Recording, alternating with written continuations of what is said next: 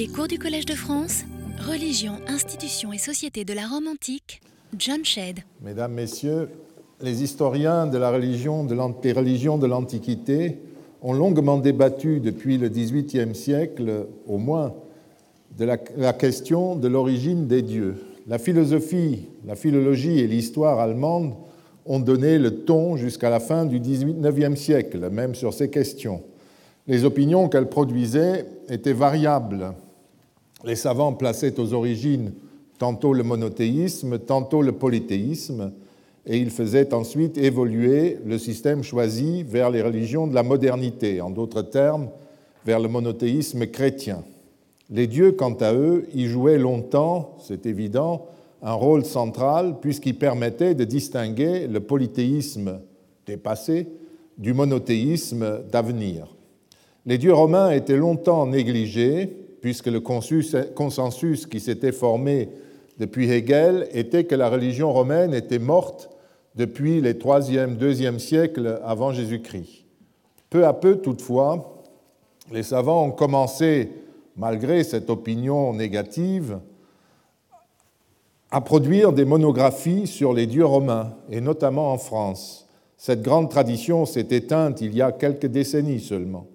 Ce qui faisait défaut à ce courant de recherche, par ailleurs utile et précieux, c'était une réflexion sur les dieux qui ne soit plus déterminée par l'esprit des théories du XIXe siècle, une réflexion sur les dieux qui bénéficie plutôt des nouvelles recherches telles qu'elles se développaient en Angleterre et en France depuis, mettons, le début du XXe siècle, dans le milieu ethnologique, sociologique, et ensuite dans ce qu'on appelle l'anthropologie religieuse.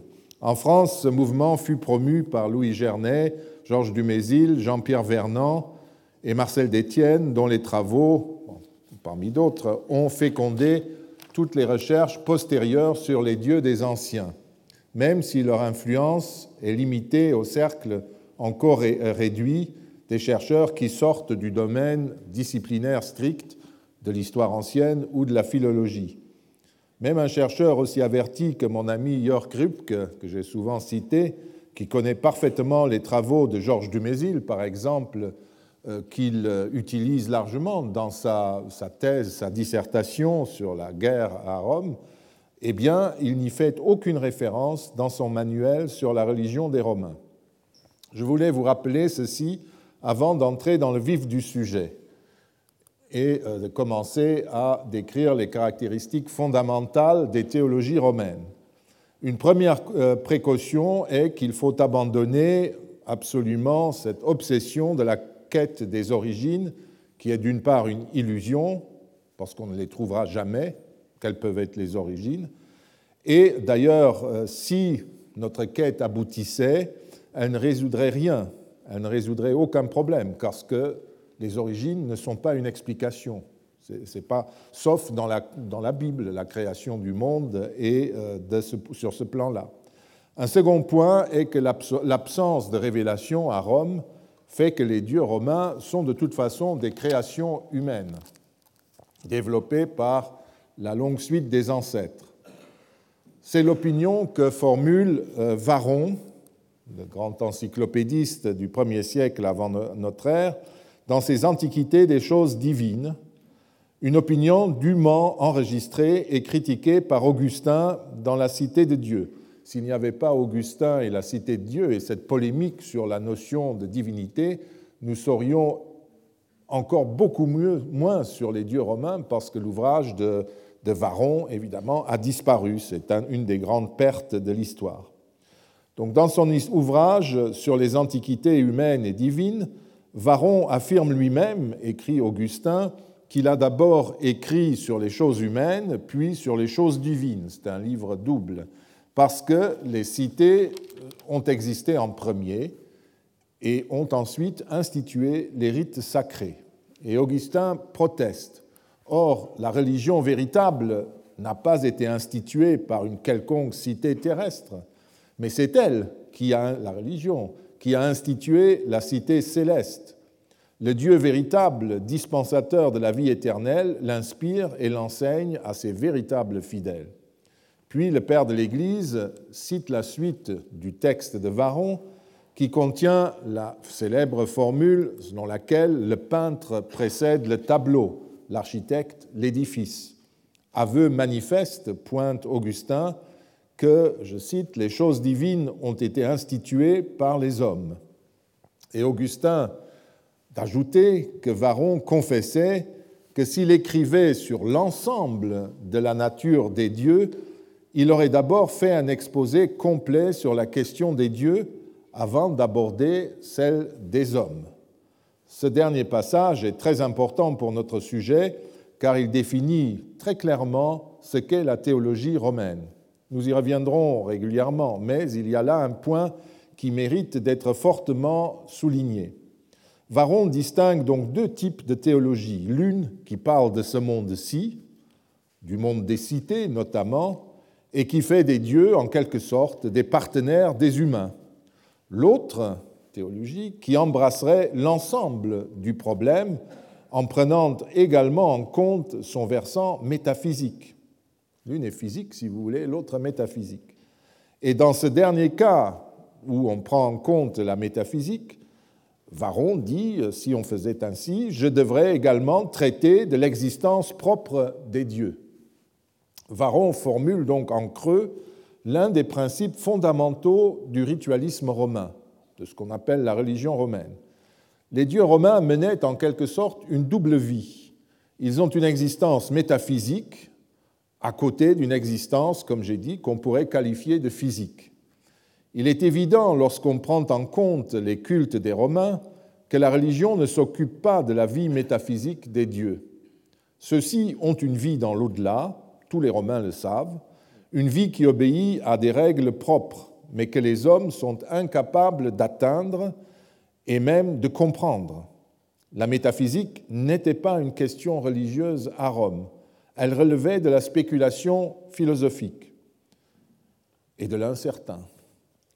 Dans le traité sur la nature des dieux, un autre de ces traités de réflexion sur les dieux qui nous est parvenu, heureusement, Cicéron donne un aperçu de toutes les, interprétations philosophiques qui ont été formulées sur la divinité. Il critique notamment euh, les contradictions des philosophes sur cette question. Enfin, le personnage qui, dans le discours, euh, adopte une position sceptique, critique les contradictions euh, des philosophes, en commençant par Platon, dès qu'il parle des dieux.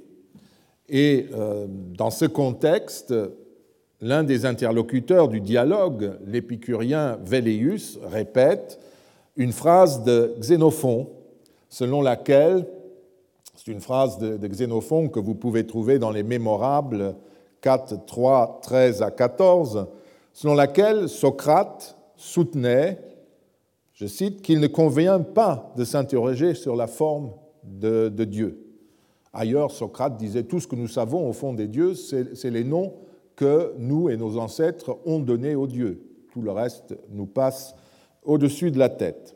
Un peu plus loin, Cicéron se réfère aussi à l'enseignement, ou Véléus, son personnage, à l'enseignement d'un élève de Zénon, Ariston, un certain Ariston, d'après lequel, euh, je cite, on ne peut concevoir la forme du Dieu. Tous ces passages insèrent ces affirmations dans des démonstrations qui sont destinées à souligner l'incohérence des philosophes cités. Ce qui nous intéresse ici, ce ne sont toutefois pas leurs incohérences, mais le fait que pour beaucoup de philosophes, et c'est cela qui est aussi en cause, les dieux ne peuvent pas être connus au fond. La même position est exprimée de façon très nette au début du IIIe siècle de notre ère par l'interlocuteur non chrétien dans le débat mis en scène par Minucius Félix dans son Octavius, dont nous avons déjà parlé plusieurs fois. Je cite, La nature intermédiaire de l'homme est si éloignée de pouvoir explorer le divin qu'aussi bien les corps suspendus au-dessus de nous, dans les hauteurs du ciel, que ceux qui sont plongés dans les profondeurs de la terre, il ne nous est ni donné de les connaître, ni permis de les scruter, il est même impie de les violer, et que nous pouvons nous croire assez heureux et assez sages si, suivant l'antique adage d'un philosophe, nous nous connaissons nous-mêmes intimement.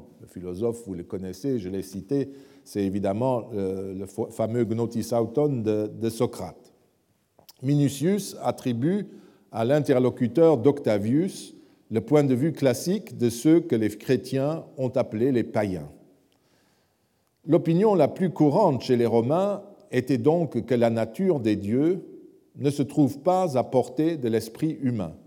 Celui-ci ne pouvait comprendre et saisir que ce qui se passait dans ce monde-ci, et cela en raison de la différence fondamentale et irréductible qui sépare les mortels des dieux immortels. D'ailleurs, les dieux n'étaient pas conçus comme les créateurs des humains. Ils se trouvent dans le monde comme les mortels. Ils sont là, point. Le culte ne propose aucune théorie concernant l'origine des êtres, ce qui n'empêche pas les philosophes ou les poètes de s'interroger sur la possible existence d'un Dieu créateur. Ils pouvaient le faire d'autant plus librement qu'il n'était freiné par aucune révélation, par aucun dogme concernant le système des choses. On n'avait que les rites et puis l'esprit qui pouvait imaginer ce qu'il voulait. C'est donc sur Terre, dans les données accessibles à l'esprit humain, comme les noms qu'il leur attribuait ou les obligations religieuses qu'ils avaient à leur égard, que les Romains entraient en relation avec les dieux. Ainsi, malgré l'intérêt que les philosophes portaient à l'âme divine des mortels, la religion romaine ne s'occupait-elle pas non plus du salut de l'âme ou des moyens de rejoindre les dieux? Augustin souligne que dans la longue énumération euh, des dieux romains que fait Varron, il n'y a aucune divinité de qui l'on doive implorer la vie éternelle. La religion veillait uniquement à installer les défunts dans leur nouveau statut et ce statut concernait leur place dans ce monde-ci et non pas dans l'au-delà, dans leur tombe où ils recevaient une parcelle de la divinité collective des dieux mânes, honorés comme tels par les vivants, et non pas dans l'au-delà, je le répète. Nul n'interdisait aux individus de s'occuper de leur vie, de leur âme immortelle, mais ce n'était pas dans le cadre proprement religieux que cette activité s'exerçait. C'était dans le champ des spéculations philosophiques, par exemple. Après avoir pris connaissance de ces faits fondamentaux, nous ne serons donc pas surpris de constater qu'il n'existe pratiquement aucune divinité qui se révèle d'elle-même aux Romains et leur demande d'obéir. Il en est ainsi sur le plan du culte. Dans les récits, il arrive qu'une divinité se révèle mais en général, elle donne un conseil, elle participe en somme à l'histoire romaine, alors qu'elle n'existe même pas encore officiellement dans certains cas. Tel fut le cas du célèbre Aius Locutius, le parlant dix ans, si vous voulez, qui avertit les Romains par la bouche d'un simple plébéien que les Gaulois étaient sur le point d'attaquer Rome. Mais le plébéien en question ne possédait pas, du point de vue romain, la dignitas, l'épaisseur sociale, si vous voulez, nécessaire pour être crédible. Et le Sénat ne l'écouta pas. Vous connaissez la suite. Il ne suffit donc pas qu'un Dieu se manifeste pour qu'il soit écouté, même s'il donne de bons conseils. Surtout s'il ne parle pas directement au Sénat ou aux magistrats, aux consuls ou aux prêteurs. Ce sont ces derniers, le Sénat, les magistrats, qui décident qu'un Dieu existe, qui fait partie de l'ensemble romain et peut être écouté. Tertullien, le père de l'Église, au deuxième siècle, début du troisième siècle de notre ère, s'est élevé contre ce principe en rapportant une séance du Sénat romain, qui est largement mythique, vous vous en doutez, où une motion qui proposait d'introduire Jésus-Christ parmi les dieux à vénérer par les Romains, n'aurait pas obtenu le nombre de voix nécessaires. Et il s'exclame, chez vous, les païens, c'est le bon plaisir de l'homme qui décide qui est Dieu et qui ne l'est pas. Si un Dieu n'a pas plu à l'homme, il ne sera point Dieu. Voilà qu'il revient à l'homme d'être propice au Dieu. C'est évidemment très polémique, mais il a entièrement raison. C'est en quelque sorte, si nous faisons l'abstraction du système, ainsi que cela fonctionnait. Il fallait avoir la majorité dans l'Assemblée ou au Sénat pour devenir Dieu. Il convient de tenir compte de cette différence fondamentale dans la représentation de la divinité telle qu'elle s'est formée sous l'influence des monothéismes. Les dieux ne se manifestent pas aux Romains pour exiger d'être vénérés et imposer leur domination. Dans tous les documents, les dieux sont là, dans le monde, comme les humains, je le répète. Ulrich von Wilamowitz-Möllendorf, dont j'ai déjà souvent parlé, qui, malgré son préjugé monothéiste, connaissait parfaitement ses sources, dit très justement Die Götter sind da, les dieux sont là, ils sont présents. Les humains entretiennent avec les dieux des relations, ces dieux qui sont là, dont on sait qu'ils sont là, des relations qui correspondent à un code de politesse sociale. Ils les invitent, ils les installent, ils les consultent régulièrement et les associent à toutes leurs activités. Ou encore, il raconte l'histoire de ces dieux, leur passé, leurs conflits ou leurs amours. Là, nous sommes en poésie, si vous voulez. Ou bien il révèle ce qu'ils pensent être leur véritable personnalité. Mais cela ne se produit pratiquement jamais dans le sens inverse. C'est toujours du culte et de l'existant que l'on part, et non pas des théories ou des abstractions. Nous avons cité le cas d'Aius Locutius, qui ne revendiquait ni respect ni soumission. Juste, il voulait donner un conseil. Comme le plébéien qui entendit son avertissement, il voulait juste aider les Romains, mais n'eut pas de succès. Un autre exemple peut éclairer ce rapport. En 120 avant Jésus-Christ, un certain Batakès, prêtre magistrat de la grande mère Cybèle, vint de Pessinonte, patrie de Cybèle, à Rome, fit des proclamations sur le forum au milieu de la foule et annonça de grandes victoires pour les Romains. Un tribun de la plèbe lui enjoignit de cesser ses discours, mais quelques jours plus tard, le tribun décéda. L'affaire pourrait nous intéresser, puisqu'un prêtre révèle en quelque sorte la volonté de la grande mère, qui veut se faire respecter. Quand son prêtre n'est pas entendu, elle donne à voir sa redoutable puissance. Mais en fait, il s'agit là encore d'un événement qu'on ne peut assimiler à une révélation. L'épisode s'inscrit en fait dans le cadre des relations normales qui existaient entre les Romains et une déesse qui avait été invitée à Rome en 204 avant Jésus-Christ et avait été installée parmi les dieux de Rome. Elle demande à être entendue sur un point précis elle aussi donne des conseils ou annonce même des succès et punit le magistrat récalcitrant qui essaye de l'empêcher de parler. On peut facilement trouver d'autres exemples de punitions de ce type infligées à des magistrats ou à des individus qui refusent d'écouter une divinité romaine. L'affaire de 120, qui peut avoir été extraite d'une série de récits concernant le pouvoir de la Grande Mère, ne fournit donc aucun témoignage attestant qu'il pouvait exister une relation autre entre les humains et les dieux. C'est uniquement un manque de respect, si vous voulez, envers une divinité qui est là. Le Pit Aius Locutius n'avait aucun droit au respect.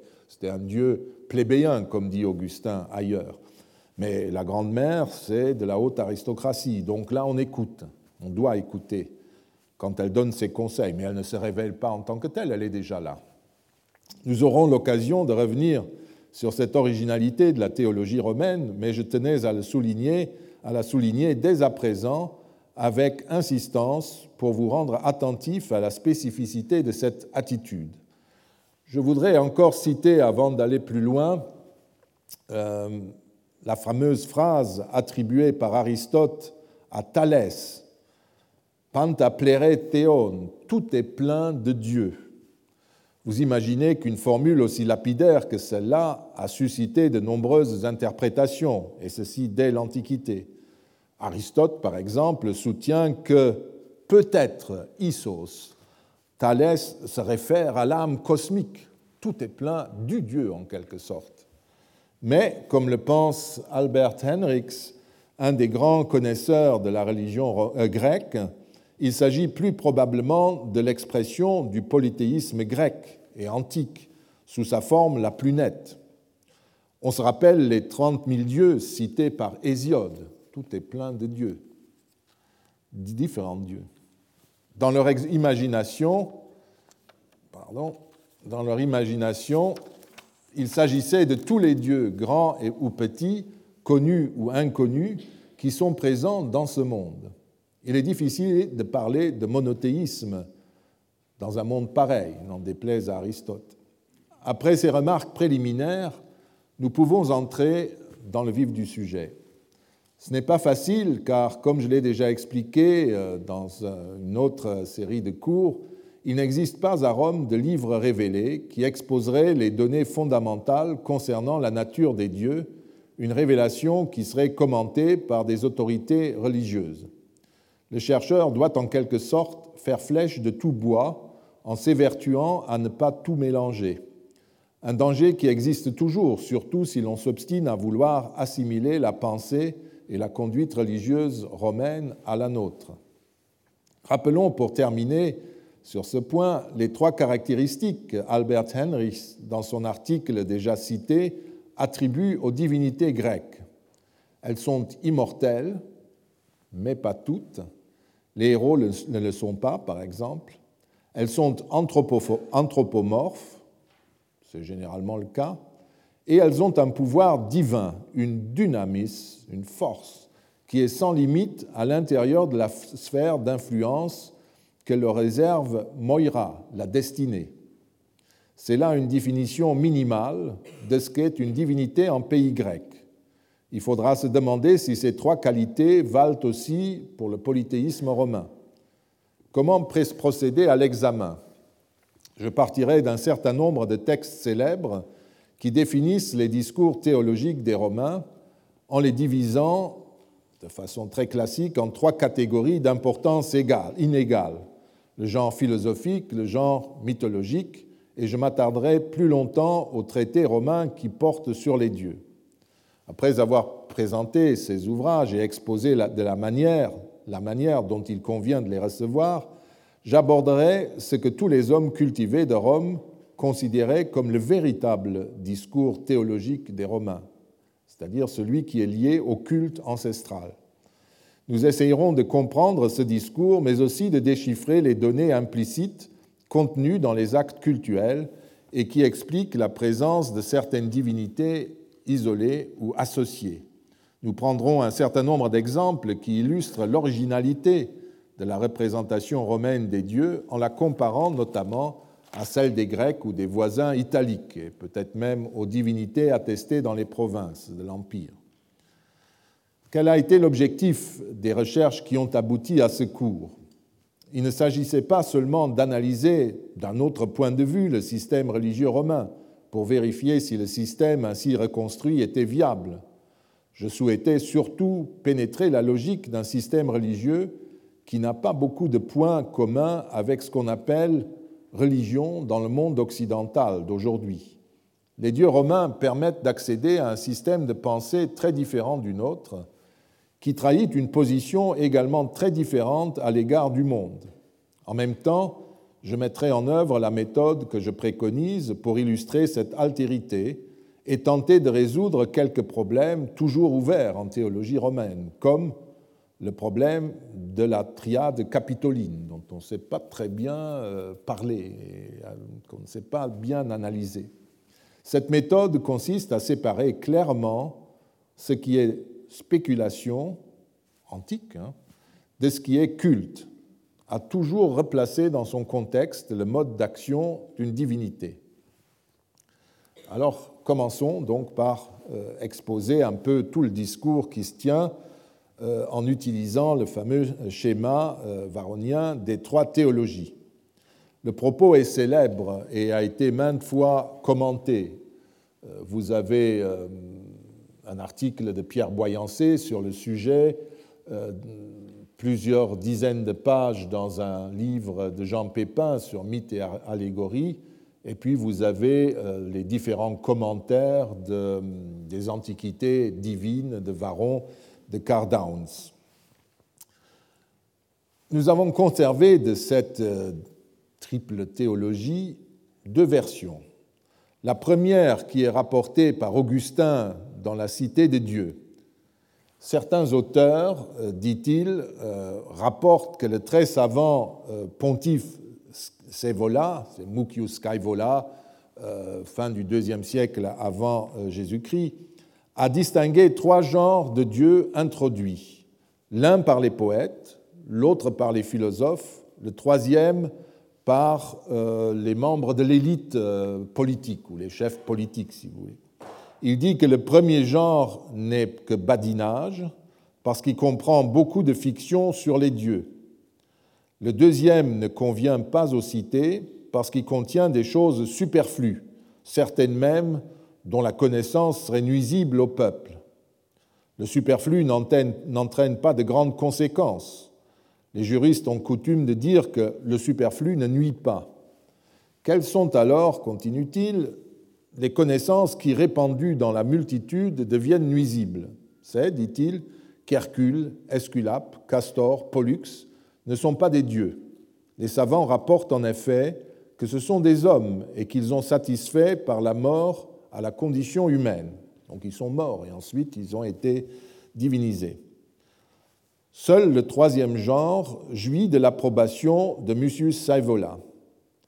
Les deux autres sont indignes ou superflus et même funestes.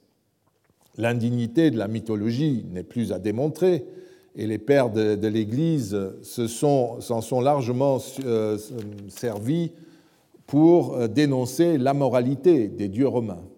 Le deuxième genre est celui de la critique philosophique de la religion, notamment de ce qu'on appelle de l'évémérisme véhiculé par le stoïcisme qui attribuait, c'était un philosophe, enfin un auteur évémère, qui attribuait une origine humaine à tous les dieux.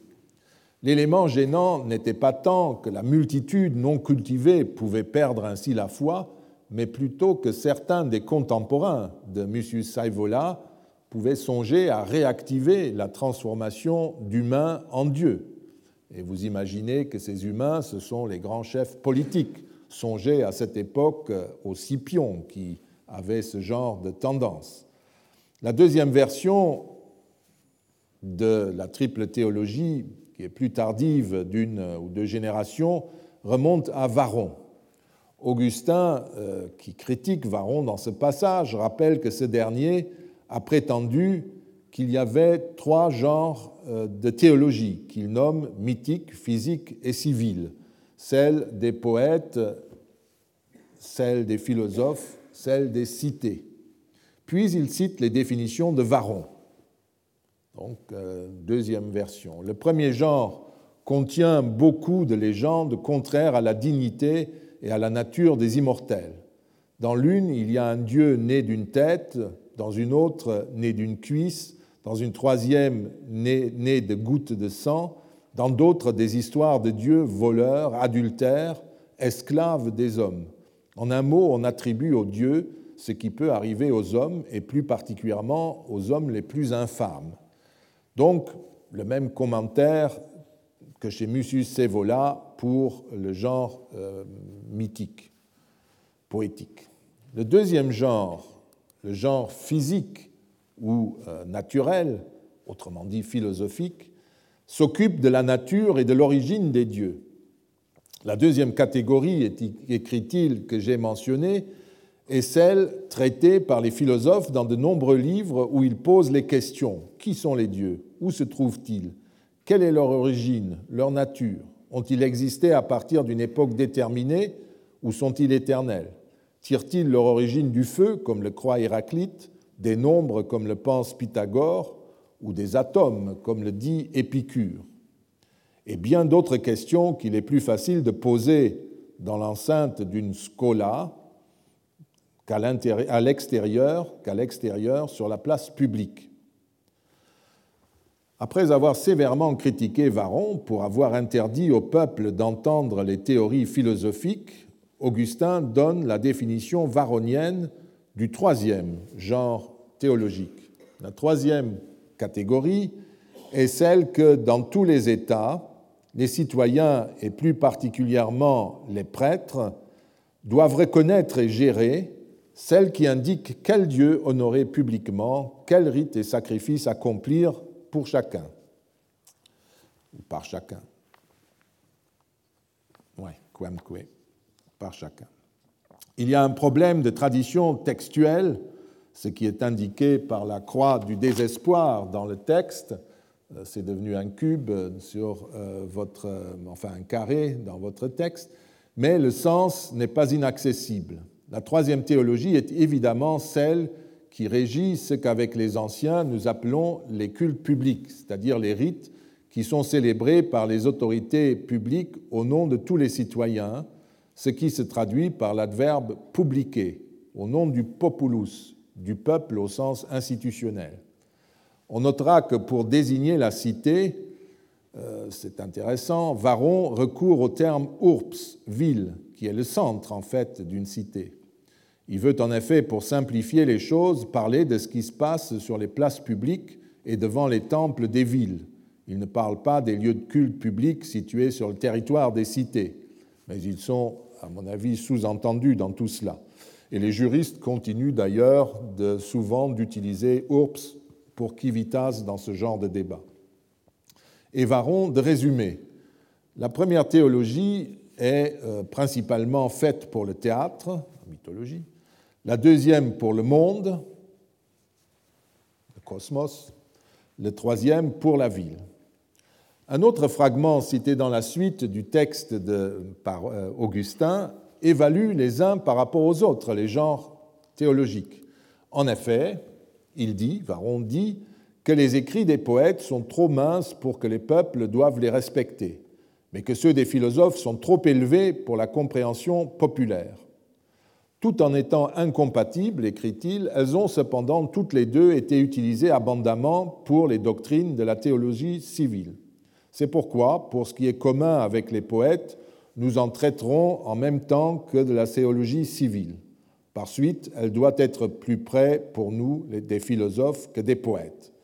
Les philosophes, dit-il, ont écrit pour l'utilité, les poètes pour le plaisir, et on pourrait ajouter les hommes d'État pour la religion ou, euh, comme euh, le conclut Edward Gibbon dans son histoire du déclin et de la chute de l'Empire romain à propos de cette triple théologie, euh, et quand il décrit avec son humour inimitable la religion dans l'Empire romain, les différents modes de culte qui prédominaient dans le monde romain étaient tous considérés comme également vrais par le peuple, comme également faux par le philosophe, ou comme également utile par le magistrat.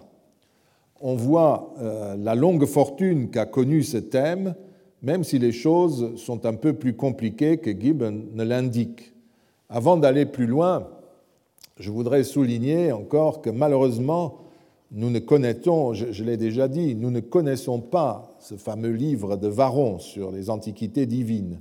Nous en connaissons uniquement les citations qu'en fait Augustin dans la Cité des dieux et puis quelques bribes de textes conservés à droite et à gauche chez d'autres auteurs.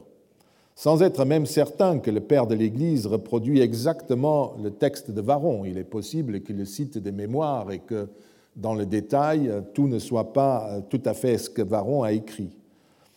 Vous avez vu que nous avons signalé par trois points, euh, souvent il y a trois points dans le texte, c'est le passage où Augustin dit, euh, mais il dit, il a écrit, il prétend que, etc. C'est-à-dire, ça veut dire que nous serions en principe en face d'une citation directe.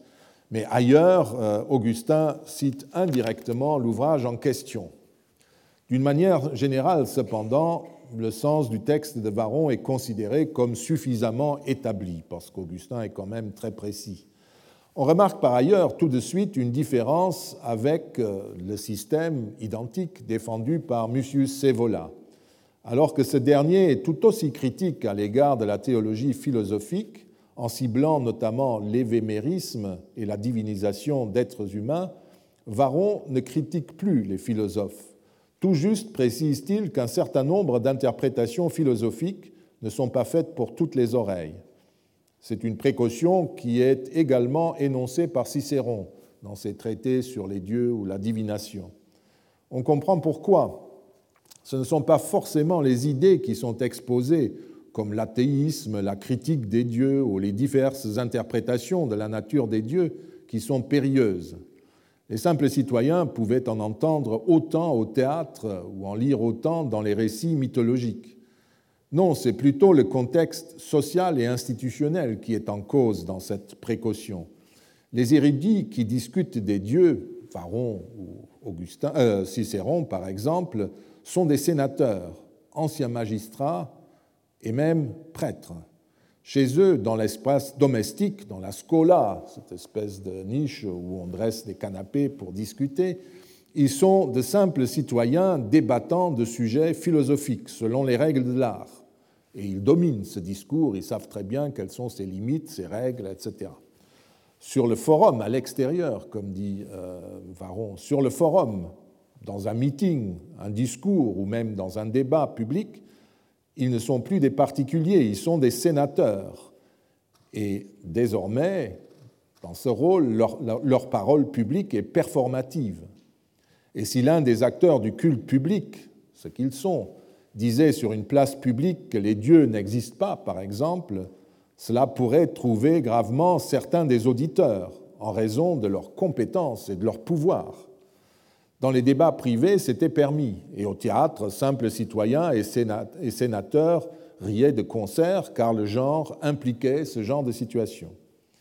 Qu'on pense à ce que Plaute ou à Athènes ou Aristophane disent des dieux dans leur comédie. Ça ne choquait personne.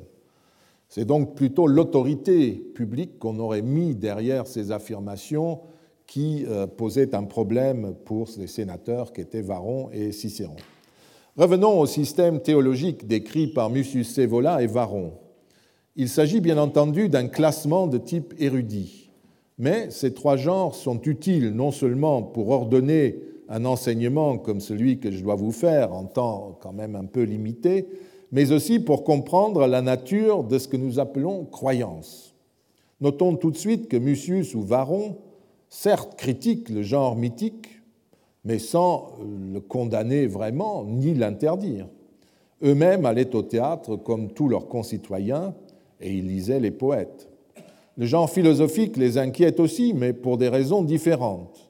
Ils ne l'interdisent pas pour autant, même s'ils préfèrent la théologie civile. La raison en est que la vérité ou la connaissance sont multiples et qu'on peut privilégier tel ou tel secteur du savoir. D'ailleurs, il suffit de lire la condamnation sans appel de Varron ou de Sévola formulée par Augustin pour le saisir. Il fallait appartenir à un système de pensée monothéiste révélé pour pouvoir éliminer tout autre savoir. Cela d'autant plus que les anciens ne ressentaient pas ces divergences de la même manière qu'un chrétien, car un débat touchant les dieux de la mythologie ou de la philosophie ne porte pas sur les diverses manières de parler des dieux, mais plutôt sur la diversité des dieux, comme euh, Cliff Andow l'a souligné.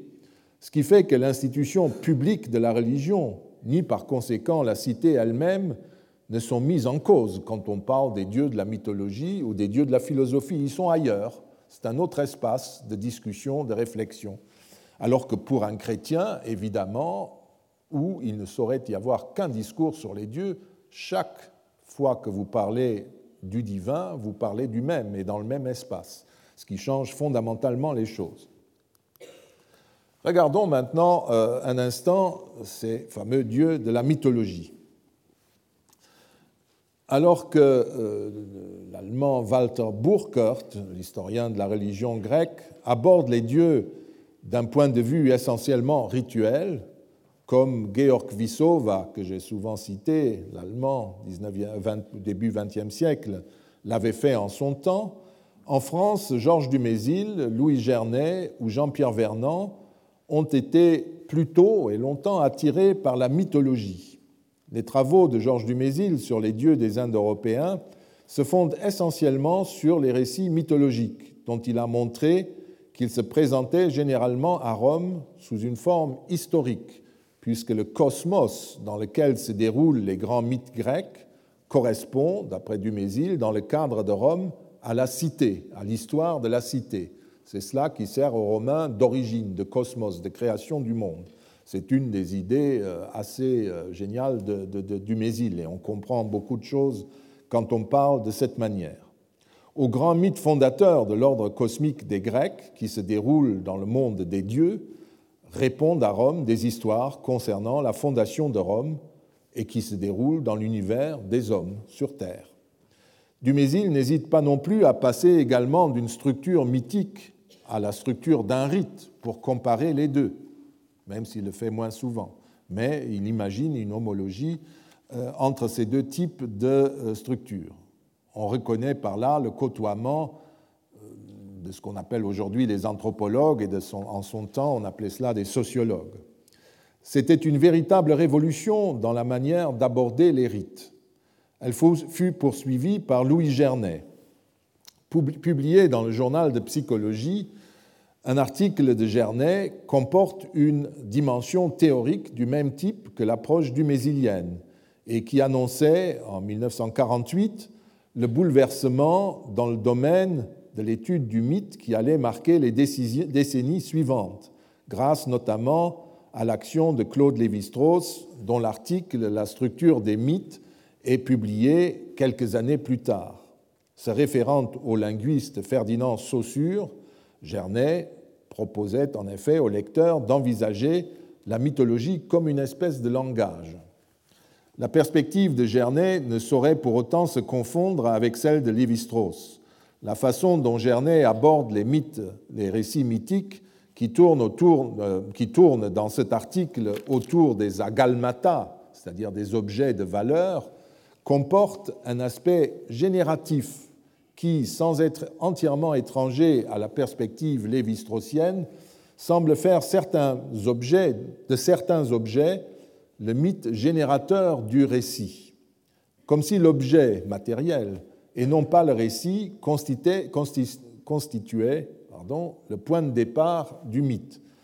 Dans notre travail sur le mythe du tissage et du tissu, Jasper Svenbro et moi-même avons effectivement été conduits à nous demander précisément si le mythe compris comme un récit n'était pas un obstacle à l'analyse de la mythologie du tissage, et s'il ne fallait pas définir le mythe de façon non narrative. Et c'est par ce biais que nous sommes revenus à l'article de Louis Gernet sur ces objets de valeur et à la démarche de Dumézil. Je cite un passage, permettez-le-moi, de notre introduction dans ce livre. Les difficultés rencontrées par la mythologie, au sens courant du terme, par l'iconologie ou par l'étude des rituels, lorsque chacune d'entre elles, pour les besoins de son propre travail d'interprétation, fait appel aux deux autres, sont bien connues. En partie, elles sont sans doute dues au fait qu'aucune des trois ne peut réclamer, dans l'absolu, une position privilégiée par rapport aux deux autres. Ce n'est pas, par exemple, le récit qui automatiquement détient la vérité de l'image ou du rituel. Qu'il s'agisse de récit, d'image ou de rituel, à chaque champ correspondent des règles spécifiques nécessitant une démarche plus avertie de la part du chercheur que la juxtaposition ou l'identification naïve. D'autre part, euh, la mythologie, toujours au sens courant du terme, ne saurait se cantonner dans le seul domaine des récits. Les informations dont elle tient compte dans ses analyses sont de provenance trop hétérogène pour que l'on puisse croire à une hégémonie absolue du narratif dans le domaine de la mythologie. C'est en effet en pensant à ces difficultés que nous avons été amenés à voir dans le mythe non pas un récit, mais une simple concaténation de catégories. Concaténation grâce à laquelle il devient possible, à l'intérieur d'une culture donnée, d'engendrer des récits mythiques, des images, des rituels, dans les champs qui sont les leurs propres. Envisager ainsi le rapport entre le récit, l'image et le rituel désormais à égalité entre eux, ne serait donc pas celui d'un reflet spéculaire, mais d'une parenté donnant aux documents respectifs un air de famille dont l'origine est cette concaténation de catégories que nous appelons mythes. Dans une culture donnée, ce mythe tend à rester relativement stable, ce qui est particulièrement évident s'il est de nature linguistique, si c'est une étymologie par exemple. Arrivé là, nous nous sommes rendus compte après coup que notre perspective était très proche de celle qu'avait proposée Louis Gernet et de celle qu'avait également appliquée Georges Dumézil. Car dans les premières pages de son article en abordant l'étude du collier d'un personnage appelé Éryphile, c'est un de ses objets de valeur, ce collier, Gernet parle de rencontres où s'indiquent des connexions à propos de l'objet de valeur, dans l'imagination légendaire à laquelle il donne le branle. En d'autres termes, la perspective de Gernet est celle que nous-mêmes appelons générative. Mais ce n'est pas la question qui nous intéresse ici. L'important, c'est qu'à la fin de la Deuxième Guerre mondiale, certains historiens de l'Antiquité classique, rejoints peu après par Claude Lévi-Strauss, ont commencé à approcher de manière beaucoup plus générale les mythes. Mais il restait toujours des obstacles. Euh, Jean-Pierre Vernant aborde autrement le problème. Lui aussi a toujours privilégié les textes, et notamment les mythes, pour explorer les structures du panthéon grec. Dans le petit essai sur la religion grecque que j'ai déjà cité, donc mythes et religion en Grèce ancienne, euh, il a commencé par constater que la Grèce a produit de nombreux textes sur les dieux et que certains de ces textes sont devenus si célèbres qu'ils ont pu créer, à côté des rites des différentes cités, une religion grecque.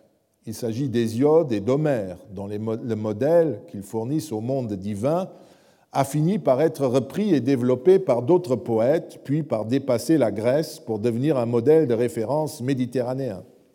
Mais, écrit Vernon, faut-il considérer ces récits poétiques, ces narrations dramatisées, comme des documents d'ordre religieux ou ne leur accorder qu'une valeur purement littéraire.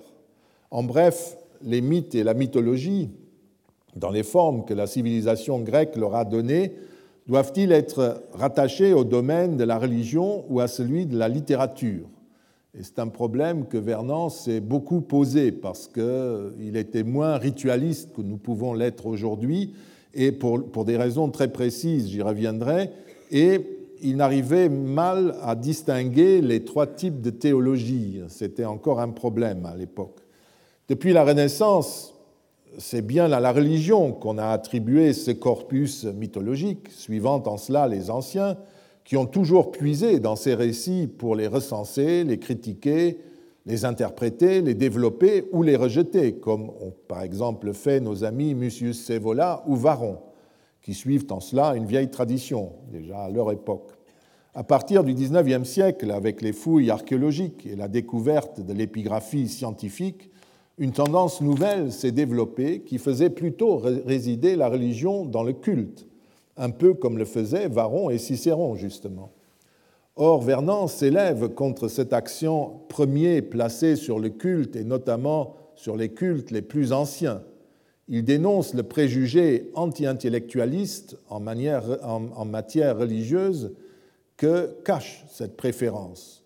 Derrière la diversité des religions, comme par-delà la pluralité des dieux du polythéisme, écrit-il, on postule un élément commun qui formerait le noyau primitif et universel de toute expérience religieuse, le rite. Et on, et on, a cherché cet élément commun en dehors de l'intelligence, dans le sentiment de terreur sacrée que suscite l'évidence du surnaturel.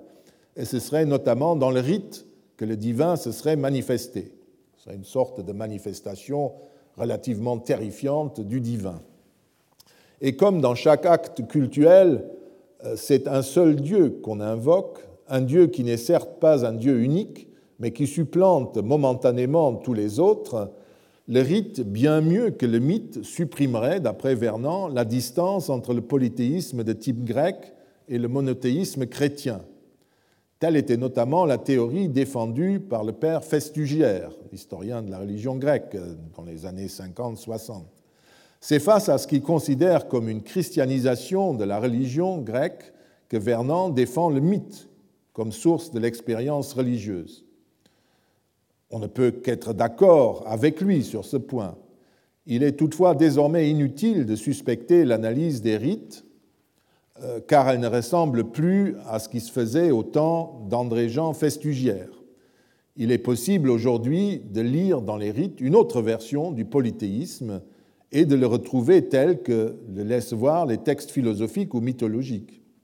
C'est bien pour cette raison que les érudits du 1er siècle avant Jésus-Christ pouvaient évoquer plusieurs types de, théologie, comme nous le verrons.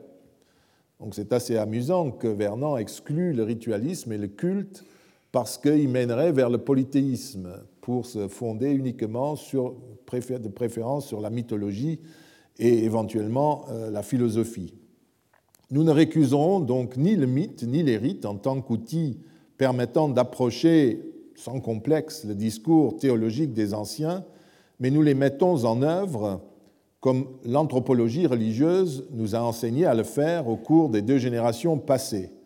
Nous laisserons en revanche la plupart du temps de côté les images et les objets, non parce qu'ils ne seraient pas d'une grande utilité pour la compréhension des dieux, L'article de Louis Gernet et l'étude sur le mythe du tissu et du tissage que je viens de citer prouvent tout à fait le contraire, mais parce que je manque un peu de compétences dans le domaine des images et plus généralement aussi de temps dans le cadre de ce cours. Je voudrais ajouter que pour ce cours, je ne m'intéresse pas à l'origine des mythes, je le répète toujours, ni indo-européenne, ni italique, ni même romaine.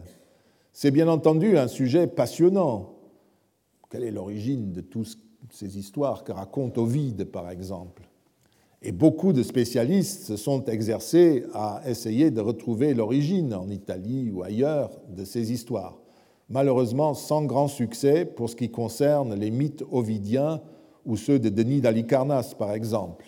Parmi les enquêtes sérieuses menées de ce point de vue, c'est-à-dire, je pense à l'essai de Niklas Horsfall et Jan Bremer, paru il y a une trentaine d'années, ou plus récemment aux tentatives menées par Peter Wiseman, euh, eh bien, euh, malgré leurs efforts, euh, je reste sur ma faim. Le sujet est empoisonné, faute de sources, et la tentation est grande de transformer, d'autre part, comme le font non pas ces auteurs, mais d'autres, ces thèmes mythiques opaques, où on ne voit pas euh, d'où ils viennent exactement, de les transformer en histoire. Je ne crois pas que nous ayons aujourd'hui les moyens de tirer de ces mythes des arguments historiques susceptibles d'aider notre enquête. Je me contenterai donc modestement de considérer les mythes rapportés par Virgile et Ovide comme des mythes d'époque augustéenne, si certaines et certains d'entre vous ont lu le livre que j'ai écrit avec Jesper Svenbro sur le métier de Zeus, ils ou elles comprendront pourquoi. Sans exclure que ces thèmes mythiques, ces concaténations de notions soient plus anciennes, je tiens compte du fait qu'ils sont de toute façon racontés à nouveau à l'époque augustéenne. C'était d'ailleurs une époque mythologique qui replaçait Rome et les héros du présent dans leur passé héroïque, Rappelez-vous que les tumuli homériques qui décorent les nécropoles de la fin du 1er siècle avant Jésus-Christ, de Rome, du champ de Mars, mausolée d'Auguste, jusque dans les lointaines terres des Trévires. Nous les avons examinés il y a deux ans. Pour ce qui concerne les mythes romains ainsi compris, les dieux apparaissent dans de nombreux mythes, chez Ovide, Tite-Live, Virgile ou d'autres auteurs. Tantôt les mythes les mettent en scène comme acteurs dans une épopée, Tantôt, ils décrivent leur fonction de cette manière.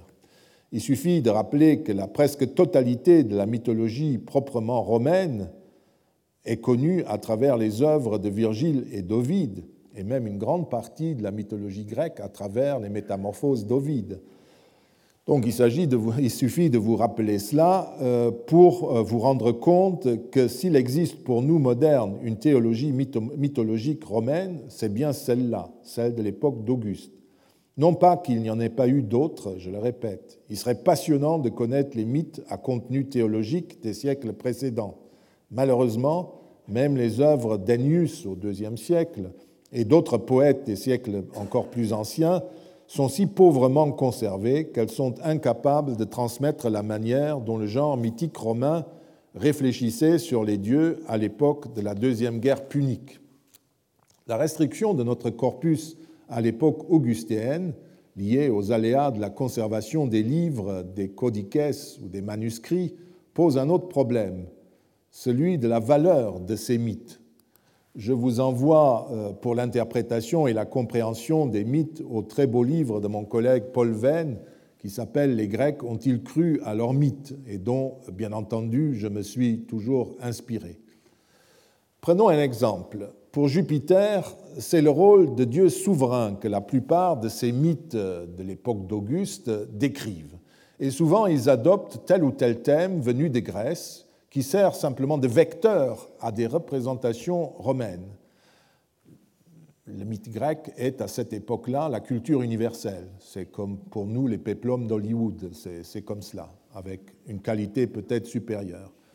Euh, c'est ce que Dumézil a démontré dans ses recherches sur les dieux souverains des Indo-Européens, qui reprennent à son habitude d'autres travaux plus anciens qu'il jugeait moins aboutis, parmi lesquels les versions résumées données dans la religion romaine archaïque, que je n'ai pas citée, qui est le gros volume euh, de synthèse qu'il a fait, et les quatre volumes appelés Jupiter, Mars, Quirinus, puis une partie euh, de Mythes et Épopées 1.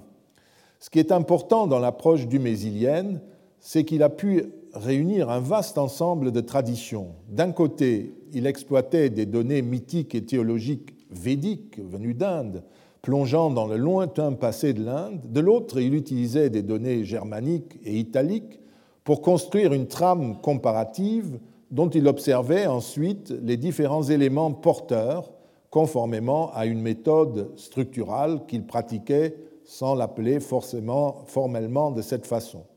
Ensuite, pour Rome, il a su accroître le dossier des sources en démontrant que beaucoup de passages que l'on considérait encore à cette époque comme historiques étaient en fait la simple transposition de thèmes mythiques. Nous en avons déjà parlé. Ainsi, l'histoire des rois romains est-elle récupérée par Dumézil pour la mythologie? Romulus et Numa, notamment, correspondent, d'après sa démonstration, aux deux aspects complémentaires de la souveraineté de Jupiter, la souveraineté violente et terrifiante. D'un côté, la souveraineté juste, protectrice du droit, des institutions et de la justice, c'est Numa, de l'autre. C'était là une véritable révolution que beaucoup de latinistes et d'historiens de Rome n'ont pas encore digérée aujourd'hui. Et c'est un peu l'origine de son conflit avec André Pigagnol, dont je vous ai parlé euh, déjà. Non seulement les spécialistes des littératures, de l'histoire et des religions antiques n'arrivaient pas à dépasser à son époque l'interprétation historique ou allégorisante des mythes, mais ils rejetaient la majorité de ces mythes comme incapables de donner des renseignements sur la nature des dieux. La grande mythologie, oui, avec quelques hésitations, malgré tout en raison de son contenu immoral, qui faisait déjà scandale chez certains penseurs de l'Antiquité, mais décidément non pour les historiettes qui se développaient depuis le IVe siècle, dans les histoires locales et chez les poètes, dans le monde grec comme en Italie. Ovide notamment s'attira les foudres des spécialistes. C'est sur ce plan que les recherches de Dumézil et de certains autres savants de sa génération ont opéré une véritable révolution. Je choisis Dumézil parce que son cas est emblématique du développement de la nouvelle mythologie, mais son approche s'est peu à peu répandue. Dumézil, comme Louis Gernet, avait bénéficié d'un environnement qui baignait dans les méthodes ethnologiques ou sociologiques telles qu'elles étaient mises en œuvre dans la linguistique comparée et dans la section des sciences religieuses de l'école pratique des hautes études. Aujourd'hui, on appelle cette approche anthropologie religieuse ou mythologie structurale, deux inventions d'ailleurs de cette maison-ci et de l'école pratique des hautes études. C'est par cette méthode que Dumézil est peu à peu arrivé à mieux préciser la définition scientifique d'une divinité, à travers notamment la reconstruction de son mode d'action. Il s'est aperçu que les personnages divins ou leurs avatars historiques n'étaient pas simplement des dieux équivalents et capables de tout faire ou d'être assimilés l'un à l'autre, mais qu'ils s'opposaient en quelque sorte, ou mieux se définissaient les uns par rapport aux autres, dans la mythologie, dans l'histoire, aussi bien que dans la pratique cultuelle. C'est ici qu'on voit la proximité, qu'on perçoit la proximité entre Dumézil et Vernon. Dans l'histoire des religions, encore très compartimentée à cette époque, cette utilisation indistincte de récits sur les dieux, de descriptions pseudo-historiques des périodes archaïques, d'étiologie, donc des explications mythologiques d'institutions ou de noms ou de, divinités ou de rites, et encore, euh, à côté des descriptions de rites, dérangèrent plus d'un collègue. La grande érudition allemande, qui était rapidement devenue la référence universelle, avait défini le mythe comme un récit vénérable sur les dieux et la piété, dont les savants pointaient les versions qu'ils appelaient véritables. L'enjeu était important car on estimait que c'était dans ces mythes fondateurs que s'exprimait la foi religieuse, par exemple, des Grecs. Ainsi, l'appellation de mythe était-elle réservée aux grands récits de la Grèce de haute époque, aux grands sujets, à la grande littérature, l'épopée archaïque, les hymnes dits homériques, Échille, le théâtre, les hymnes du théâtre.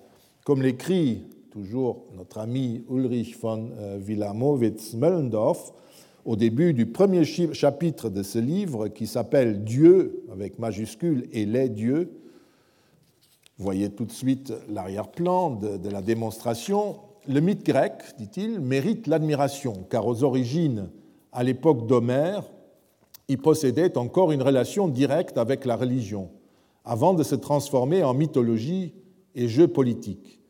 Il fut d'abord comme une révélation des dieux, même si avec le temps il a perdu, perdu cette qualité, il reste admirable. Mais l'étiologie, c'est-à-dire les récits qui rapportaient l'origine d'un culte ou d'une institution, l'histoire des origines d'une cité, d'un culte, d'une coutume, et surtout les recueils mythologiques qui fleurissent depuis le IIIe siècle avant Jésus-Christ, n'étaient plus euh, rangés par lui sous la catégorie du mythe ceux des Romains encore moins.